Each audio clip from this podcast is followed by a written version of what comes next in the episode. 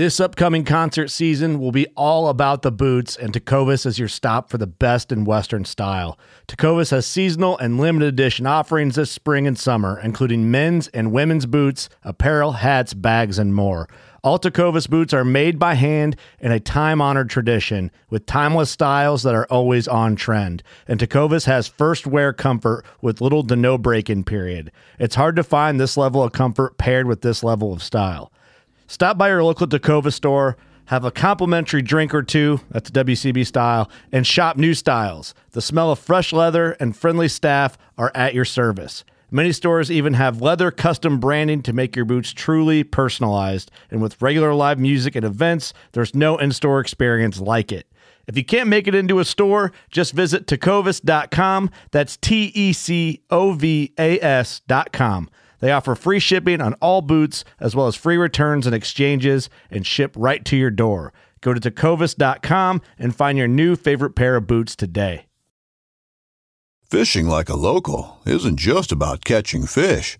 It's about connecting with the environment and the people who call it home. It's about hearing the stories and traditions that have been passed down for generations and sharing unforgettable moments with the people you meet along the way. Fishing like a local is having an experience that stays with you forever. And with Fishing Booker, you can experience it too, no matter where you are. Discover your next adventure on Fishing Booker.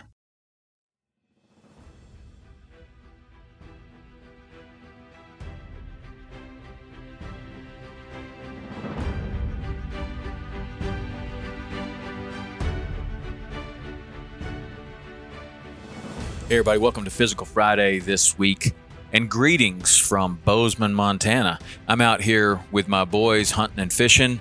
We're doing some elk hunting and some trout fishing, and it's been just amazing. The weather is incredible, and uh, we're just having the best time. This Physical Friday kind of comes after going elk hunting with my son and uh, realizing a couple things. One, elk hunting's hard, and uh, elk live in in a lot of places where uh, it is straight uphill, and that's where you have to go. So today's Physical Friday is about training towards your goals. Now, I do a lot of training. I train six days a week, and I train for various things. This year, I have really been focusing on the CrossFit games. And as I age, I get into an older and older age bracket, and somehow I'm becoming more and more competitive. Um, I've also been doing CrossFit since 2009. So I'm starting to get a little better at some of the things. And I have tr- targeted my training specifically for those competitions and it has changed my training a little bit. Um, a lot of people train for just general physical preparedness, which is great, and it can, you know, be awesome for for most things. And for most things, you're going to be in great shape and and certainly be able to do more than someone who's not training. But then it comes to something like this, like this elk hunting. It, it as you start to have a goal on the horizon, you have to supplement your training so that you're training towards your goal. And let's just take elk hunting for example. Maybe maybe you're familiar with elk hunting, maybe you're not. There's a lot of different types of elk hunting as well. Some people hunt elk from motorized, you know, four wheelers. Some people are horseback. Uh, in this case, my son and I enjoy doing it on foot. And so an elk hunt is going to start with a big climb in the morning carrying a heavy pack and you're going to continue to climb up and up and up and up and up basically straight up these mountains. And over the course of the day you're going to go anywhere between 10 and 20 miles and most of it basically straight uphill.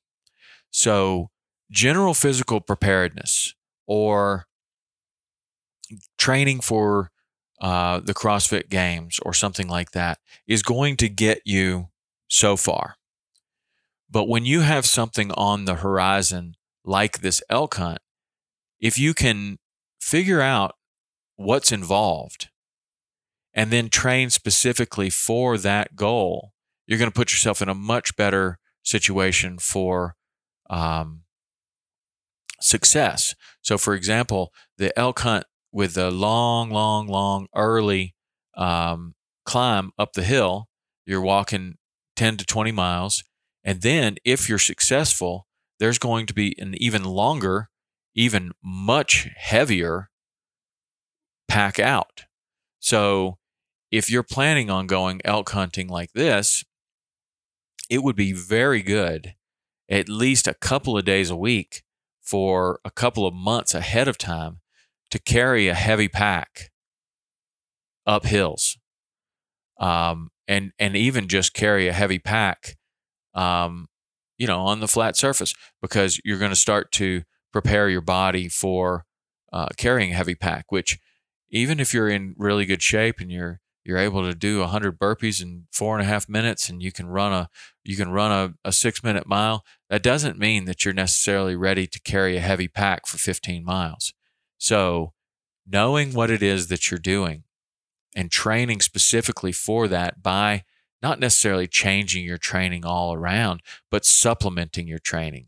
Like could you do a long heavy ruck on a saturday or a sunday and supplement that training for a couple months leading up to this. First of all, you're going to get your your joints, your ligaments, your tendons, your cartilage, everything is going to be ready to carry that heavy pack.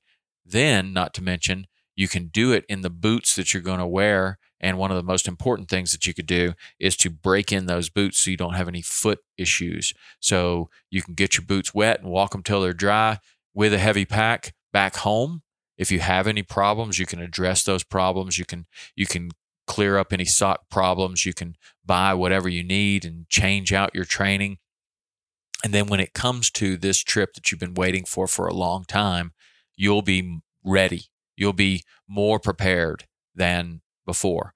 Now, this goes into other things. If you have a big fishing trip coming up and you know you're going to be standing up all day, well, you've got to supplement your training with some of that as well. If you're going uh, backpacking, you know, carrying a pack, elk hunting, whatever, whatever it is, if you can kind of figure out what is involved and then train some of those things, you're going to have a much better chance for success. If you are somebody that um, wants to run a, a, Spartan race or a Tough Mudder or um, one of those events, then if you can kind of figure out, okay, well, it's about this long, so I know I'm going to need to increase my running a little bit. I'm not currently running that much. And there's rope climbs and burpees and all these other things. Maybe your physical preparedness will uh, get you through all of the obstacles in your current shape,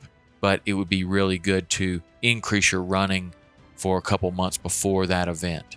Now, of course, you know, ideally, we're in great shape all the time and we can just jump at whatever challenge necessary. But there's a difference between stri- surviving and thriving.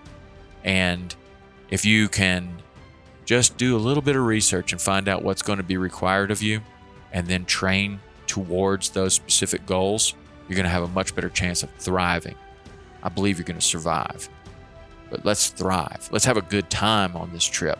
Let's uh let's make it to where, you know, we're going to eliminate all foot issues. Let's make it to where, you know, carrying a heavy pack is just no big deal.